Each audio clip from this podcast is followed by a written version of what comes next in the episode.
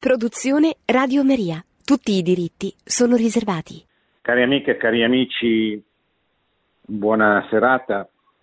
Vorrei riprendere questa sera le, la solita voce del Magistero presentandovi le, la prima delle nuove catechesi del mercoledì che Papa Francesco ha cominciato a tenere nel corso delle udienze generali dopo aver parlato del tema della vecchiaia per eh, una lunga serie di catechesi delle quali ne abbiamo affrontate alcune. Il nuovo tema che affronterà, che ha cominciato ad affrontare e affronterà nei prossimi mercoledì, riguarda il discernimento cioè delle catechesi sul discernimento. Che cos'è il discernimento? Per chi ha fatto gli esercizi di Sant'Ignazio, so che voi ascoltatori di Radio Maria avete tutti i mesi una trasmissione sugli esercizi di Sant'Ignazio e sicuramente nell'ambito di queste trasmissioni vi sarà stato presentato il tema del discernimento. Il tema del discernimento è una caratteristica degli esercizi di, di Sant'Ignazio. Ignazio, Ignazio di Loyola eh, crede che eh, gli esercizi che gli furono dettati dalla, dalla, Madonna nella grotta di Manresa all'inizio della sua conversione hanno come, come scopo quello di eh, a, a aiutare il, l'esercitante a seguire il maestro, il capo, il, il Signore Gesù attraverso la sua via, la sua vita e attraverso la contemplazione dei misteri della vita di Gesù, misteri gaudiosi, quelli del, del dolore, quelli della, della gloria.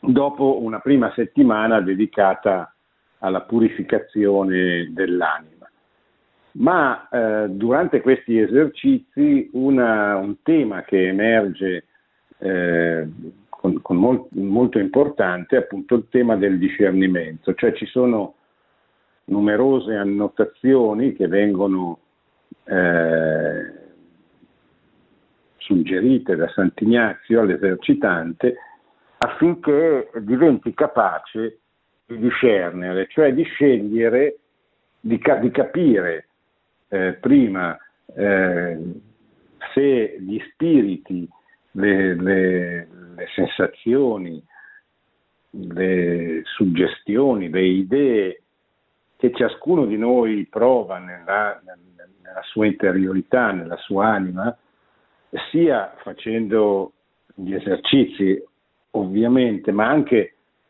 nella vita quotidiana, per capire se eh, questi stati, questi stati d'animo, queste suggestioni provengono da Dio o dal diavolo.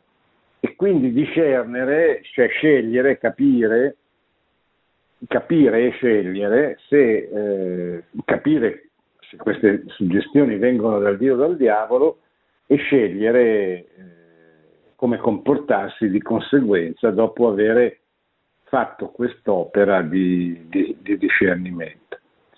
Il discernimento è un tema molto importante perché tutta la nostra vita sostanzialmente è un continuo discernimento, cioè ogni, ogni istante della nostra esistenza noi sostanzialmente siamo chiamati a scegliere, siamo chiamati a come comportarci, a quali decisioni prendere, a quale eh, scelta di vita, a quale scelta di vita assecondare o meno. Certamente ci sono le grandi decisioni, le grandi scelte eh, che sono la vocazione, diciamo così, la scelta del proprio Stato oppure delle scelte particolarmente importanti, ma poi ci sono delle scelte quotidiane che tutte le volte noi dobbiamo ripetere nel corso della giornata eh, e decidere in base a, a, a, questo discernimento che facciamo anche se non ne siamo consapevoli, decidere eh, in base a dei criteri e quindi a un discernimento, a una scelta del, di un comportamento piuttosto che di un altro. Quindi molto sono molto importanti queste catechesi fatte da un papa gesuita che quindi ha una dimestichezza con gli esercizi di Sant'Ignazio eh, sicuramente molto particolare e lo vedremo adesso leggendo le, le sue parole. Questa è la prima catechesi sul discernimento e, eh, e vuole rispondere alla domanda che cosa significa discernere. Iniziamo oggi un nuovo ciclo di catechesi. Abbiamo finito le catechesi sulla vecchiaia, adesso iniziamo un nuovo ciclo sul tema del discernimento. Discernere è un atto importante che riguarda tutti, perché le scelte sono parte essenziale della vita.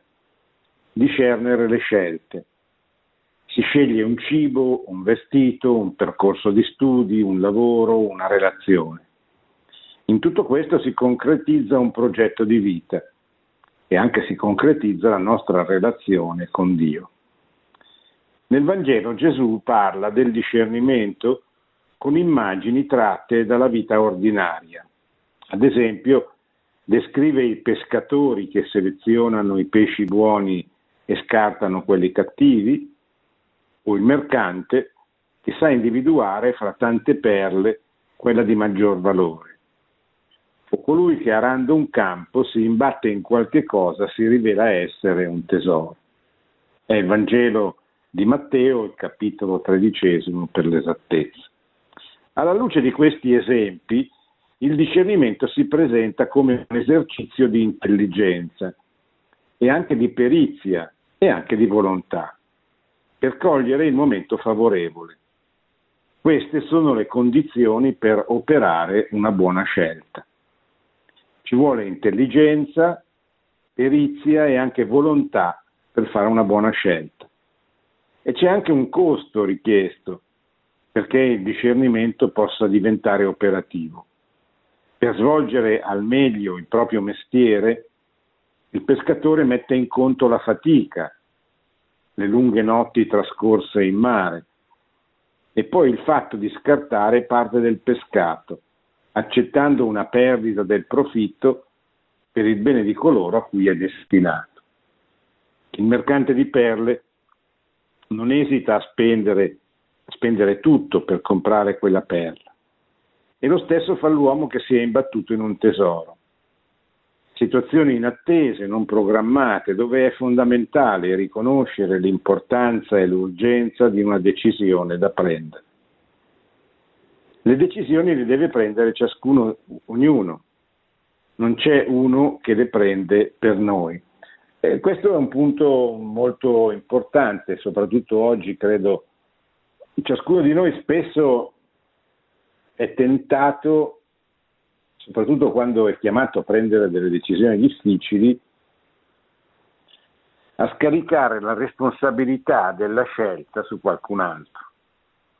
Qui entra subito per chi ha una certa dimestichezza con la vita spirituale, il, eh, il rapporto con eh, il cosiddetto direttore spirituale. Il direttore spirituale non può essere una persona che sceglie al posto nostro. Il direttore spirituale, se è un direttore spirituale e non è uno che impone la sua volontà, è eh, colui che aiuta a scegliere, è colui che suggerisce, nel senso che indica una strada, ma non la impone, non si sostituisce alla, all'esercitante, al penitente, insomma a, a colui che dirige, ma cerca di aiutarlo a prendere la decisione giusta, facendogli vedere quello che magari lui non riesce a vedere, perché eh, ciascuno di noi fa più fatica a guardare dentro il suo cuore piuttosto che nel cuore di un altro. Perché? Perché quando noi guardiamo dentro il nostro cuore siamo emotivamente coinvolti siamo difficilmente siamo in perfetto equilibrio. Quando guardiamo qualcun altro siamo distaccati, o comunque più distaccati, e eh, possiamo vedere meglio da un certo punto di vista. Questa è un po' la, la funzione del direttore spirituale, che guai se si sostituisse a ciascuno di noi. Oggi, oggi ma penso anche in altre stagioni, cioè c'è, c'è, un po' questa ten- tendenza a scaricare su altri, decidi tu per me, ma non, eh, non è giusto, non è corretto. Ognuno deve imparare ad assumersi le sue responsabilità, a prendere le decisioni, anche che costano, perché tutte le decisioni, tutte le scelte hanno un grande costo, cioè la rinuncia a qualche cosa, spesso a qualche cosa di importante. Quando noi dobbiamo scegliere fra due possibilità, eh, dobbiamo escluderne una e escluderne una significa escludere qualche cosa di estremamente positivo eh, che però è incompatibile con l'altra scelta.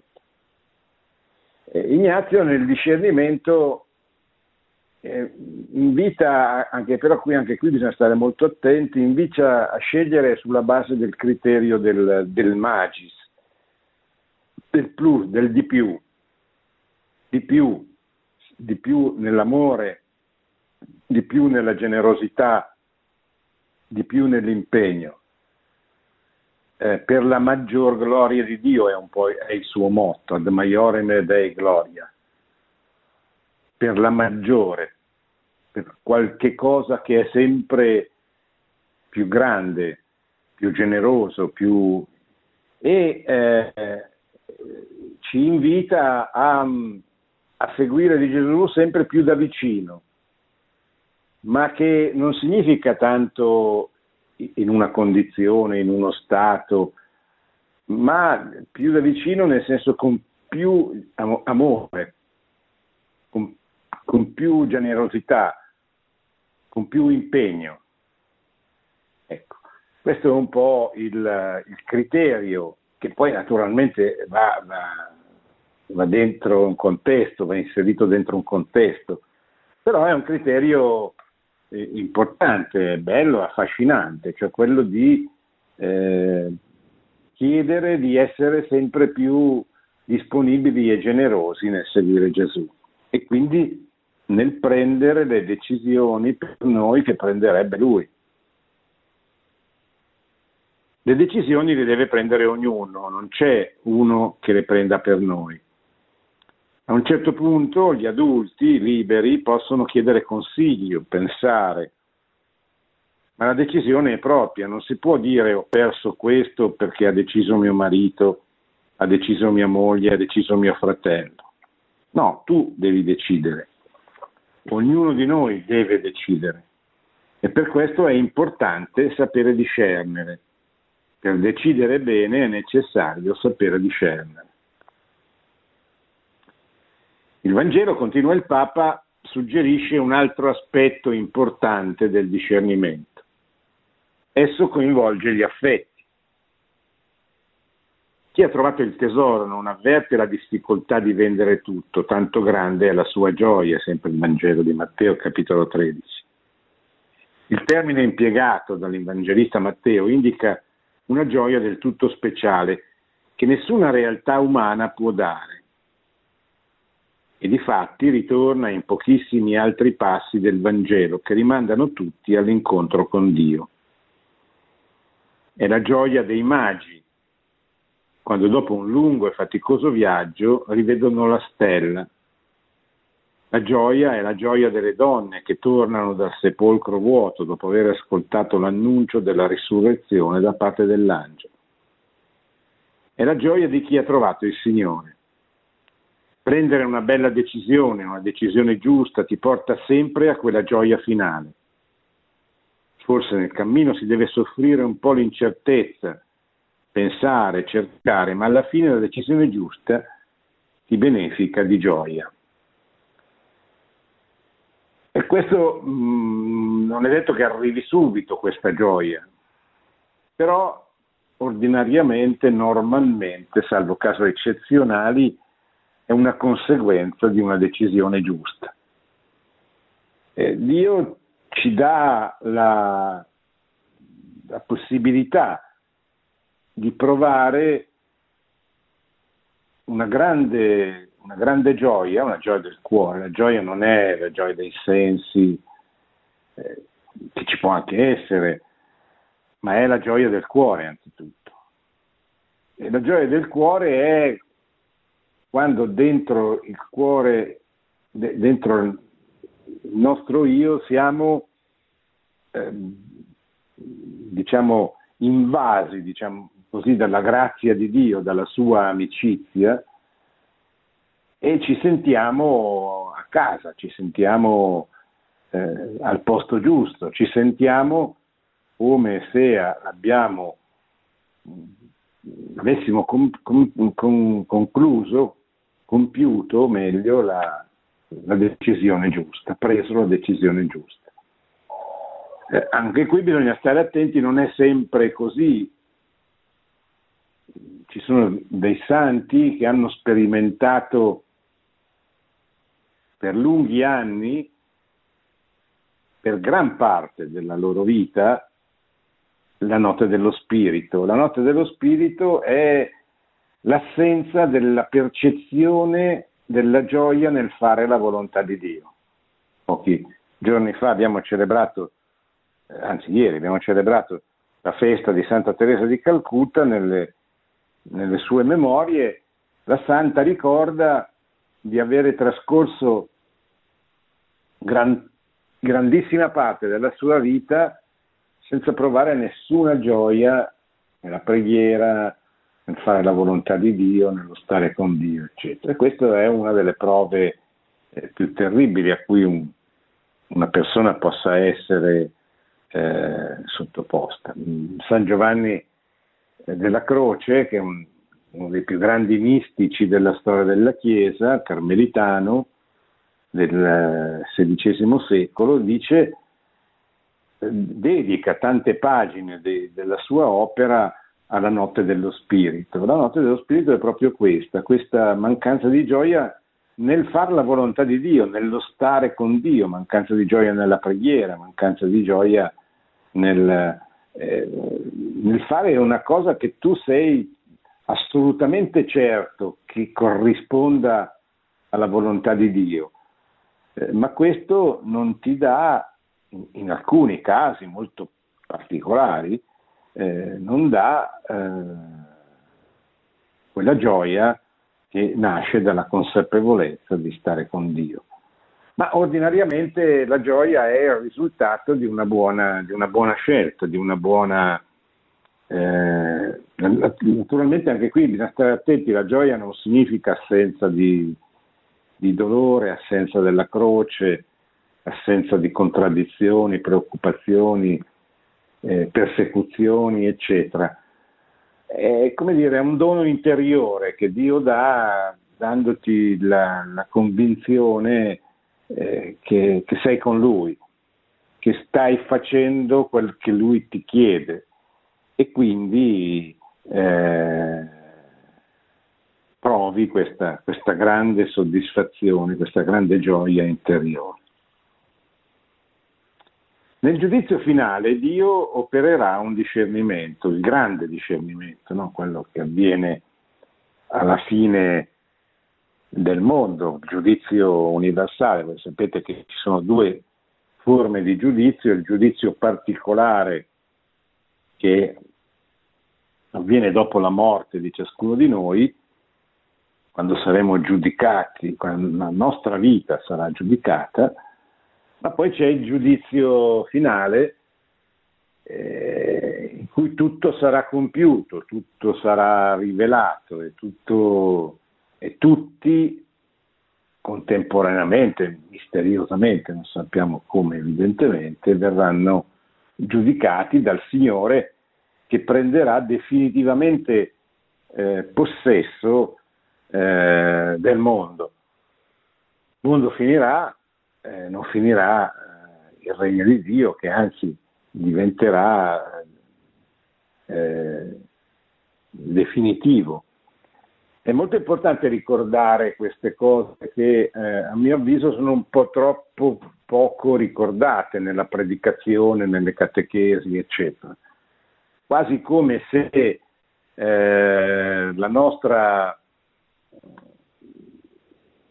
la, la nostra fede fosse una fede concepita solo per stare meglio nell'aldilà, eh, ma non è così. Cioè, la, la, la, fondamento, la cosa più importante della nostra fede sta in quelle parole di San Paolo quando dice vana sarebbe la nostra fede se Cristo non fosse risorto.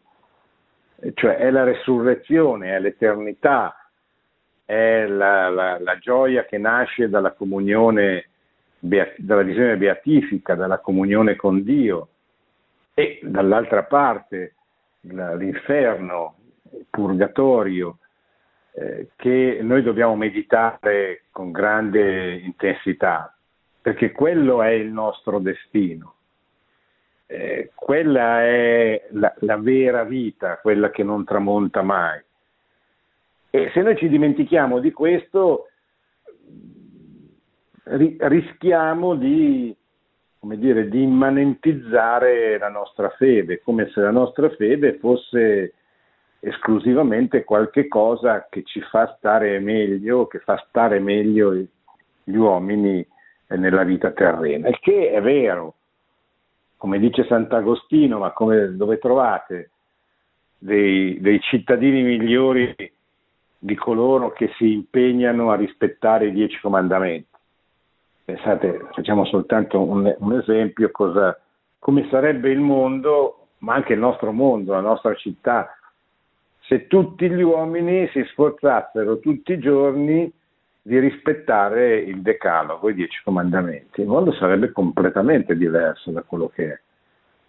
Non ci sarebbe più nessuno che ruba, che uccide, che porta via la roba, la, la, la moglie o il marito eh, degli altri.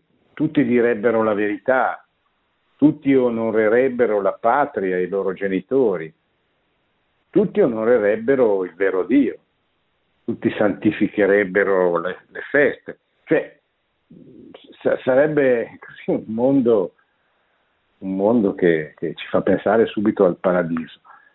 Sappiamo che così non è, anche perché c'è stato il peccato originale, eh, però eh, è giusto ricordarci, ma eh, è, è, importante, è, è grande, è vera, la nostra fede e, e, la nostra legge, la nostra morale, che poi è la legge naturale, tanto che se venisse rispettata da tutti il mondo sarebbe molto migliore di come è. Tutto questo è vero, ma tutto questo è un aspetto e non il più importante della, della fede cristiana. La fede cristiana è la fede che si basa sulla resurrezione di Cristo Cristo è risorto e ha aperto le porte del paradiso, ha eh, segnato definitivamente per sempre qual è la prospettiva, qual è la meta, qual è la strada, eccetera. Ripetere spesso queste cose ci aiuta, aiuta molto, soprattutto nei momenti di crisi, di difficoltà, di croci, di croce, di, di, di persecuzione, di confusione, come come è il tempo nel quale noi stiamo vivendo. Quindi nel giudizio finale Dio opererà il grande discernimento. Le immagini del contadino, del pescatore, del mercante sono esempi di ciò che accade nel regno dei cieli. Un regno, scrive il Papa, che si manifesta nelle azioni ordinarie della vita, che richiedono di prendere posizione. Per questo è così importante saper discernere. Le grandi scelte possono nascere da circostanze a prima vista secondarie, ma che si rivelano decisive. Per esempio, pensiamo al primo incontro di Andrea e Giovanni con Gesù. Andrea e Giovanni sono i due fratelli eh, tra i primi apostoli di, tra i primi dei dodici di, di Gesù. Un incontro che nasce da una semplice domanda. Rabbi, dove abiti? Gesù risponde, venite e vedrete. Cioè eh, è un dialogo semplicissimo, no? questi, eh, questi due fratelli incontrano Gesù che probabilmente, verosimilmente, è già abbastanza famoso, sono in qualche modo attratti eh, dalla sua figura, anche perché erano, se non ricordo male, dei discepoli del Battista, e gli chiedono dove abiti e lui risponde venite e vedete. Cioè dentro quel venite e vedrete c'è l'inizio di quella, quella sequela che li farà diventare degli apostoli e di quell'insegnamento, di quelle catechesi, se vogliamo usare l'espressione, eh, che Gesù comincia a dare a questi due grandi eh, apostoli. È uno scambio brevissimo, dice il Papa, ma è l'inizio di un cambiamento che passo a passo segnerà tutta la vita. A distanza di anni, l'Evangelista, cioè Giovanni, il quarto, quarto Evangelista, continuerà a ricordare quell'incontro che lo ha cambiato per sempre. E ricorderà anche l'ora, infatti nel, nel nel, nel Vangelo c'è scritto erano circa le 4 del pomeriggio. È l'ora in cui il tempo e l'eterno si sono incontrati nella sua vita. E in una decisione buona, giusta, si incontra la volontà di Dio con la nostra volontà, si incontra il cammino attuale con l'eterno. Prendere una giusta decisione dopo una strada di discernimento è fare questo incontro, il tempo con l'Eterno. Pertanto, conoscenza, esperienza, affetti, volontà. Ecco alcuni elementi indispensabili del discernimento. Nel corso di queste catechesi ne vedremo altri altrettanto importanti, ma intanto vediamoli. Conoscenza. Eh, la conoscenza è una cosa un po' troppo trascurata nel tempo di oggi, soprattutto a livello giovanile, perché viviamo nell'epoca Papa Paolo VI la chiamava la civiltà dell'immagine. Conta sua allora, lui la chiamava la civiltà dell'immagine perché c'era la televisione, c'erano stati grandi progressi eh, nel campo della comunicazione, eccetera. Se fosse vissuto oggi, altro che civiltà dell'immagine. Cioè oggi tutto è stato socializzato attraverso la rivoluzione tecnologica. Oggi la televisione è l'ultimo dei mezzi, ma ognuno ha un suo telefonino, un iPad, un computer, tutto avviene in collegamento, basta che voi andiate su un mezzo di trasporto per vedere come le relazioni siano finite ormai. Nei treni non ci si parla quasi più, negli autobus, nei mezzi locali tantomeno, perché ciascuno parla con eh, il suo strumento che ha davanti parla con chi desidera, con chi vuole, eh, gioca, ascolta la musica, eccetera, eccetera. Eh, questo cosa vuol dire? Eh, vuol dire che eh, che cosa c'entra con, eh, con la conoscenza? E c'entra nel senso che il modo di conoscere oggi è sempre più superficiale, è sempre meno approfondito, è sempre più legato ai mezzi dei social. Una volta si leggevano i giornali, oggi si leggono i titoli dei giornali sui, sui telefonini. Una volta si leggevano i libri, oggi si, eh, si leggono le 140 parole di Twitter eh, o le, le, fotografie su Instagram o mm, delle cose lunghissime su Facebook che, ta, che sta diciamo, diminuendo come mezzo proprio perché è stato soppiantato da delle modalità molto più sintetiche, più, più, più, più veloci, più, da immagine, no? appunto Instagram, lo stesso Twitter, eccetera.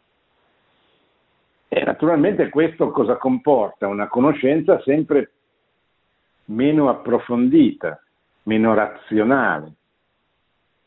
Oggi è difficilissimo che qualcuno legga un libro, si leggono così pezzettini qua e là eh, sui social, ma eh, la crisi della vendita del libro è anche una conseguenza del fatto che eh, sono cambiati i mezzi eh, di, di, di, approvvigionamento diciamo, della conoscenza.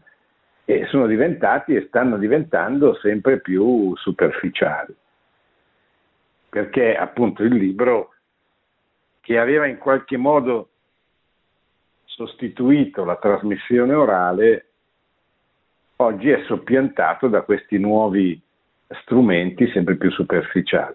E dico la tradizione orale perché la tradizione orale è ancora più approfondita del libro, nel senso che tu puoi porre delle domande al maestro, per esempio, che ti, ti sta formando. Eh, puoi chiedere che ripeta, che approfondisca, eccetera. Cioè il dialogo è ancora più fecondo di quello che può essere con un libro che proprio per eh, la sua grandezza, la sua ricchezza ti può dare molto. Oggi la conoscenza è sempre più superficiale, sempre più, più, più ridotta, eccetera. Eh, e questo è grave perché eh, porta le persone a decidere con la pancia, cioè a decidere con le sensazioni, non con i ragionamenti, e a nutrirsi sempre più di emozioni, di ragionamenti, di, di, di sensazioni e non di ragionamenti, non di riflessioni, eccetera. Quindi la conoscenza è molto importante. Per conoscere, eh, per conoscere bisogna studiare, bisogna approfondire, bisogna fare questo sforzo, questo sacrificio che oggi sono disposti a fare meno, meno persone di un tempo, ma che rimane sempre fondamentale. E non conoscere soltanto quel pezzettino del reale che eh, oggi caratterizza molte professioni, a cominciare da quella del medico, ma anche del professore. Io sono uno che conosce tutto su, su, su, sulla gamba, sul femore, sulle ossa della gamba, medico. E se tu mi vieni a dire ma a me fa male il costato, no, devi rivolgerti allo specialista del costato. Eh, questo comporta che il rapporto medico-paziente diventa sempre più eh, tecnologico, tecnocratico se volete, cioè uno ti guarda il tuo pezzetto, ti dà la soluzione, la medicina, l'operazione, eccetera, e poi dice passa quando, quando è passato un po' di tempo che vediamo come è andata l'operazione. Ma lo, lo, la persona, appunto, colui che si è rotto il femore è una persona, non è solo il suo femore rotto o suo, la sua tibia rotta.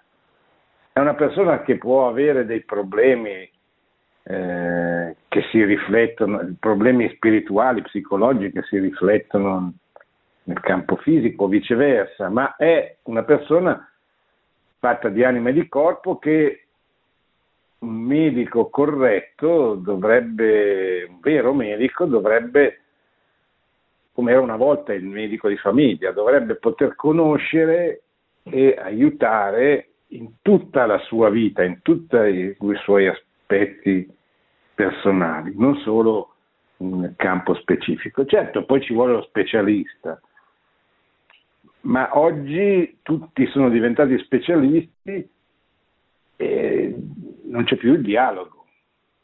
Questo vale anche per i maestri, per i professori, per i grandi maestri. Il grande maestro non è uno che sa tutto di chimica piuttosto che di un, di un pezzetto della storia, eccetera, ma è uno che ti aiuta a crescere, a farti capire quanto sia importante approfondire, studiare, eccetera.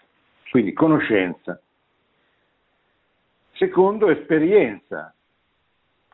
Eh, certo, l'esperienza è molto importante e soprattutto eh, è importante l'esperienza che si fa con qualcuno che ti aiuta a capire il senso dell'esperienza che hai fatto, che può essere appunto il direttore spirituale, il maestro, il fratello maggiore, il papà, la mamma, la persona di cui noi ci fidiamo. Terzo, affetti. Quarto, volontà. Gli affetti sono importanti, cioè non è, ma sono, che siano veri. Cioè l'affetto non è colui che mi fa star bene perché fisicamente, spiritualmente, psicologicamente, eccetera ma è colui che mi vuol bene a cui io voglio, che io voglio il suo bene. Cioè bisogna capire e recuperare il senso dell'amore, che è volere il bene dell'altro e quindi anche procurare il bene eh, a se stesso. La volontà, volontà bisogna, poi bisogna volere fare quello che si è capito che è giusto. Ecco, questi, dice il Papa, sono elementi indispensabili del discernimento, conoscenza, esperienza, affetti, volontà. Il discernimento, come dicevo, comporta una fatica. Secondo la Bibbia, noi non ci troviamo davanti già impacchettata la vita che dobbiamo vivere. No, Dobbiamo deciderla continuamente, secondo le realtà che vengono. Dio ci invita a valutare e a scegliere, ci ha trovato liberi, ci ha creato liberi, scusate, e vuole che esercitiamo la nostra libertà. Per questo discernere è impegnativo. Eh, noi siamo persone, quindi libere. E la grande differenza tra l'uomo e gli animali, le piante, i minerali, eccetera non possono scegliere, perché seguono obbligatoriamente il loro istinto. L'uomo può scegliere, può fermare il proprio istinto, perché riconosce che c'è qualcosa di più importante, può discernere il bene dal male, può prendere delle decisioni. E perché è così? Perché se così non fosse l'uomo non potrebbe meritare. E l'amore, che è ciò che ci fa meritare la felicità eterna, e l'amore non può essere imposto, non può essere istintivo e basta. L'amore è frutto della libertà. Io amo vuol dire io liberamente decido di volere il bene di quella persona, di quella cosa, eccetera, eccetera. Se no non è amore, se no è costrizione o qualcosa a cui non posso sottrarre.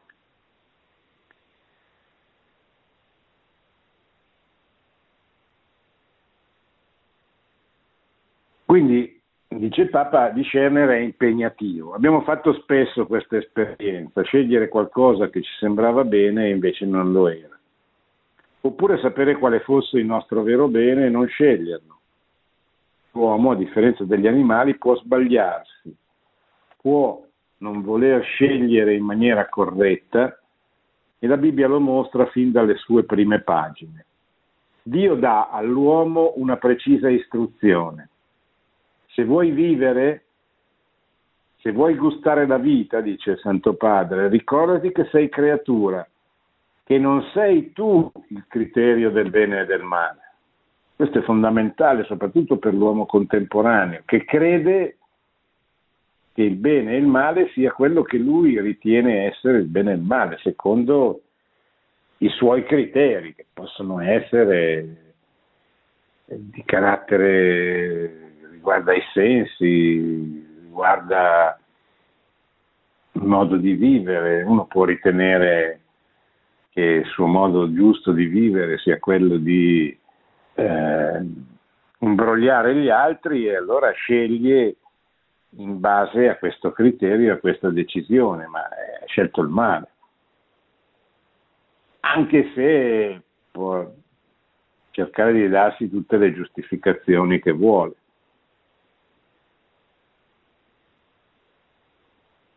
Dio dà all'uomo una precisa istruzione, se vuoi vivere, se vuoi gustare la vita, ricordati che sei creatura.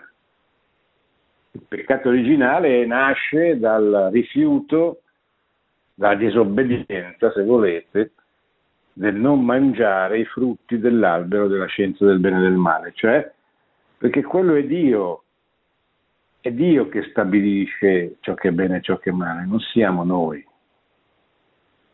Quando, come avviene nel, nell'epoca delle, come è avvenuto nell'epoca delle ideologie, le ideologie hanno cercato di sostituire l'idea del, all'idea del bene e del male scritta nella realtà della natura il loro progetto, mettendo come valore ciascuno il suo valore, che può essere il proletariato e la dittatura del proletariato, può essere la nazione e il nazionalismo, può essere la classe, l'interesse, il profitto, eccetera, eccetera, eccetera. E così eh, è nato il mondo, il mondo disastroso, del, mondo disastroso degli ultimi, dell'ultimo secolo che ha portato alle due guerre mondiali e a tutta quella serie di tragedie che ci sono ancora. Quindi non sei tu il male, non sei tu il criterio del bene e del male. Puoi rendere la terra un giardino magnifico, puoi farne un deserto di morte, anche questo è un frutto della libertà. Sei tu che devi scegliere, discernere e decidere cosa fare. Un insegnamento fondamentale, non a caso, è il primo dialogo tra Dio e l'uomo. Il dialogo è il Signore dà la missione, tu devi fare questo e questo L'uomo ogni passo che fa deve discernere quale decisione prendere.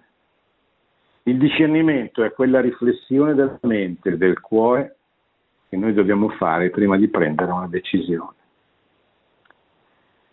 Il discernimento è faticoso, conclude il Santo Padre, ma indispensabile per vivere. Richiede che io mi conosca, che sappia cosa è bene per me qui e ora richiede soprattutto un rapporto filiale con Dio. Dio è padre e non ci lascia soli, è sempre disposto a consigliarci, a incoraggiarci, ad accoglierci, ma non impone mai il suo volere. Perché? Perché vuole essere amato e non temuto. E anche Dio ci vuole figli non schiavi, figli liberi. E l'amore si può vivere solo nella libertà, per imparare a vivere si deve imparare ad amare e per questo è necessario discernere. Cosa posso fare adesso davanti a questa alternativa? Che sia un segnale di più amore, di più maturità nell'amore. Chiediamo, il, conclude il Papa, chiediamo che lo Spirito Santo ci guidi, invochiamolo ogni giorno, specialmente quando dobbiamo fare delle scelte. Ecco, così si conclude la catechesi, la prima catechesi sul discernimento e adesso rispondo alle vostre domande per il tempo che rimane.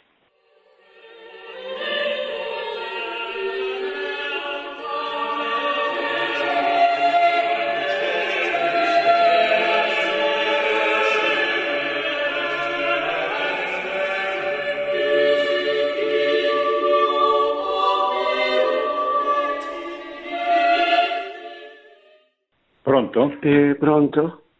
Pronto? Sì. Buonasera. Buonasera. Eh, Tony Venizzi, sono Aldo da Reggio Calabria. Niente, volevo dare una considerazione sul discernimento.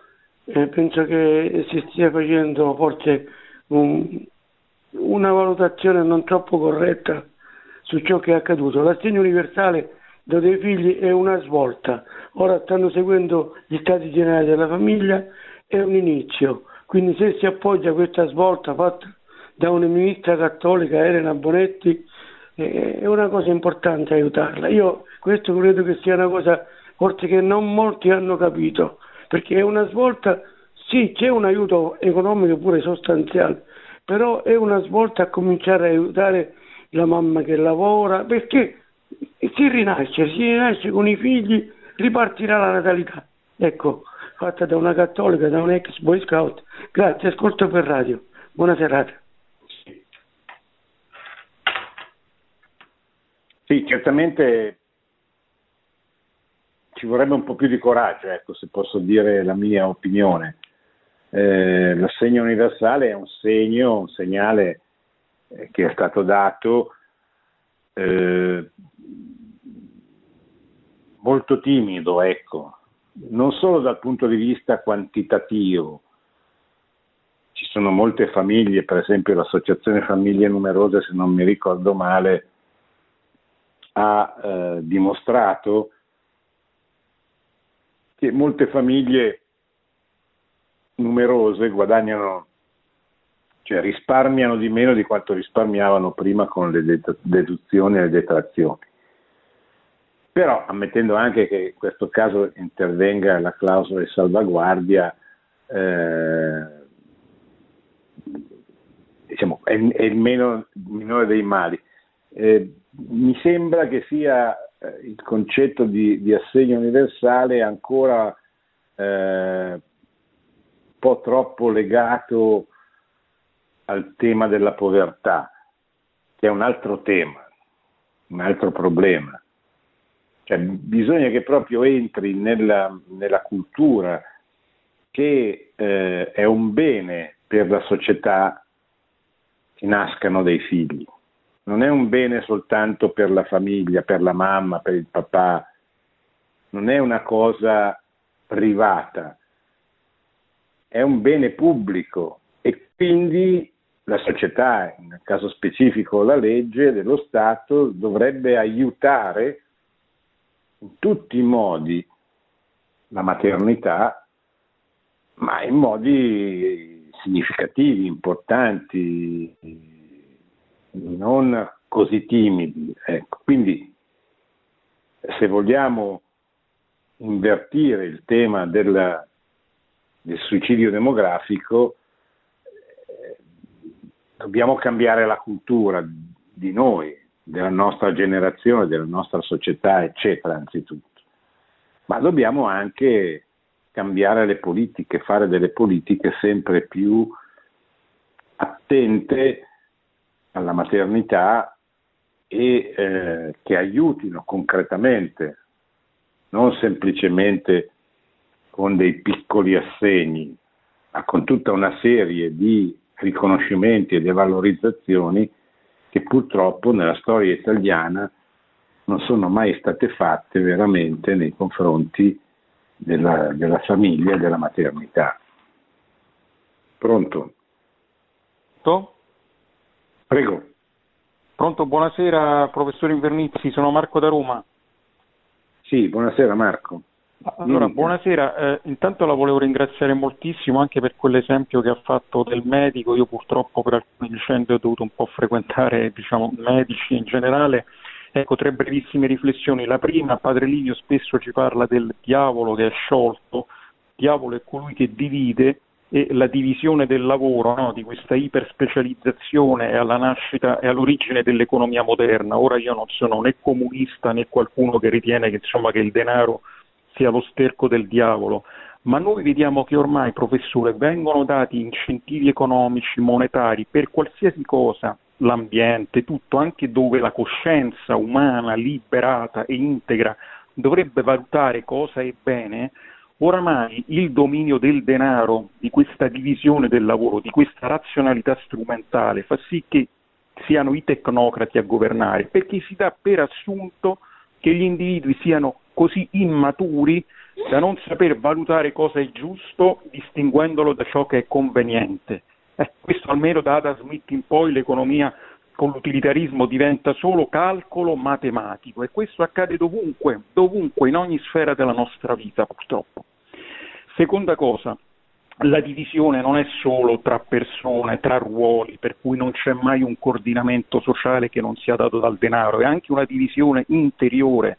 Noi, noi molti, spesso anche io, perché non sono migliore degli altri, siamo scissi e frammentati, ci creiamo delle etiche nostre, siamo divisi in tanti frammenti, il frammento dell'ego, il frammento del potere, il frammento dell'invidia, il frammento della lussuria e ci permettiamo di giudicare altri o magari noi stessi, giudicare alcuni di questi frammenti partendo da sempre una posizione parziale, mai di integrità. E nelle parole del Santo Padre invece si insegna l'integrità, che è l'essere totali, non scissi, il partire da un principio, perché se io non parto da un principio che è unico, monos, unico, sarò sempre scisso tra mille pezzi, come accade in politica, dove ormai 30 secondi, la persona più seria 30 secondi dice ciò che ha detto l'opposto 30 secondi prima. Terza e ultima cosa, il Signore Gesù, a cui io veramente mi aggrappo con tutto il cuore, perché non posso, su, posso contare sulle persone, ma insomma Dio, Gesù è vero Dio, è vero uomo, ci dice cosa nel Vangelo? Amate i vostri nemici, amate i vostri nemici. Ecco, noi diciamo dobbiamo essere amici di tutti, dobbiamo ricevere like su Facebook, dobbiamo sorridere a tutti. Gesù è così onesto da dirci amate i vostri nemici, perché se una persona integra, perché se una persona parte da un principio di fondo, perché se una persona impara ad ascoltare, a stare in silenzio, a leggere la propria storia alla luce di Dio, avrà per forza dei nemici involontari, ma anche in famiglia. Ma il Signore ci insegna proprio domenica scorsa, veramente chi non odia il padre e la madre, ovviamente chi ama di meno, no? Eh, a me quindi è capitato questo, piccola testimonianza, di preferire, guardi, avere dei nemici nel senso di chiudere delle amicizie, di sapere che purtroppo anche su parenti o altro, anche persone di 30 anni di amicizia non ci si può contare, piuttosto che questa falsità per cui in nome dell'accomodamento, del compromesso, del volere bene a tutti, si vive in questa falsità che è frammentazione, che è compromesso, che è appunto la falsità di cui siamo immersi. E io credo che veramente Cristo ci insegna questa chiarezza, questa trasparenza del chiamare le cose con il loro nome, nell'amore evidentemente, ma senza Dio non c'è amore. Se io non so chi sono, se io non so che sono un essere a immagine e somiglianza di Dio, creatura ma immagine e somiglianza di Dio, non potrò mai amare perché non so chi sono e non avrò nulla da dare. Questo è quello che io credo. La ringrazio. Sì.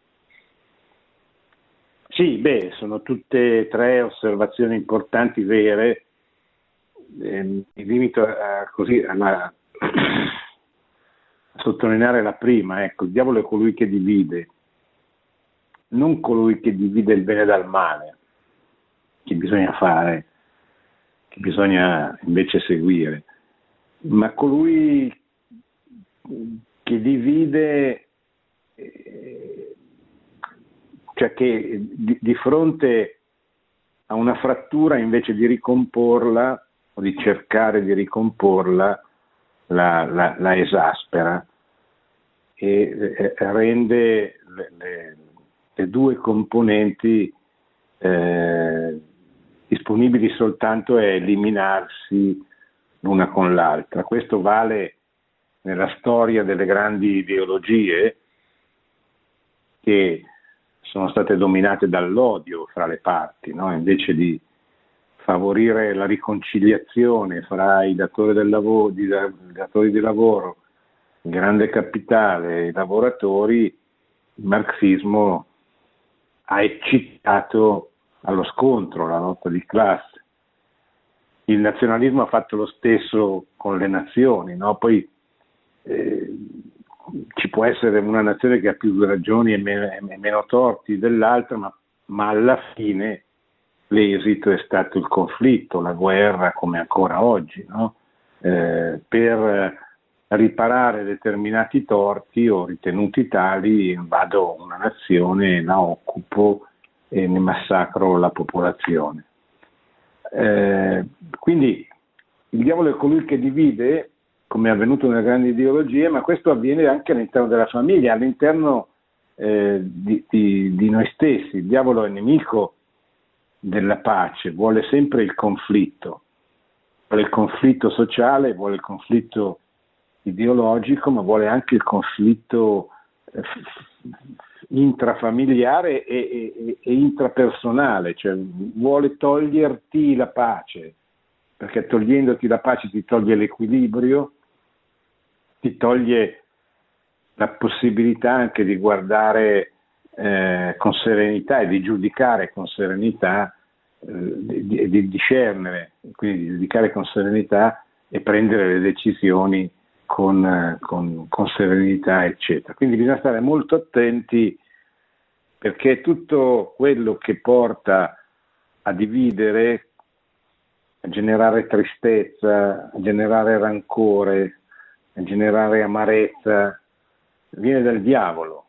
È il segno, dicono i grandi maestri della vita spirituale, della presenza del diavolo. E questo non solo, ripeto, nelle grandi ideologie dove questo si può vedere abbastanza evidentemente, perché eh, ci sono i portatori d'odio che poi alla fine si rivelano per quello che sono, cioè dei, dei, dei malvagi che distruggono le nazioni e, e i rapporti fra le persone. Ma spesso il diavolo che divide è molto più subdolo è molto più, si, si, si ammanta di tante ragioni, ma porta alla tristezza, alla, disper- alla, depressione, alla disperazione, al rancore, allo zero amaro anche la singola persona.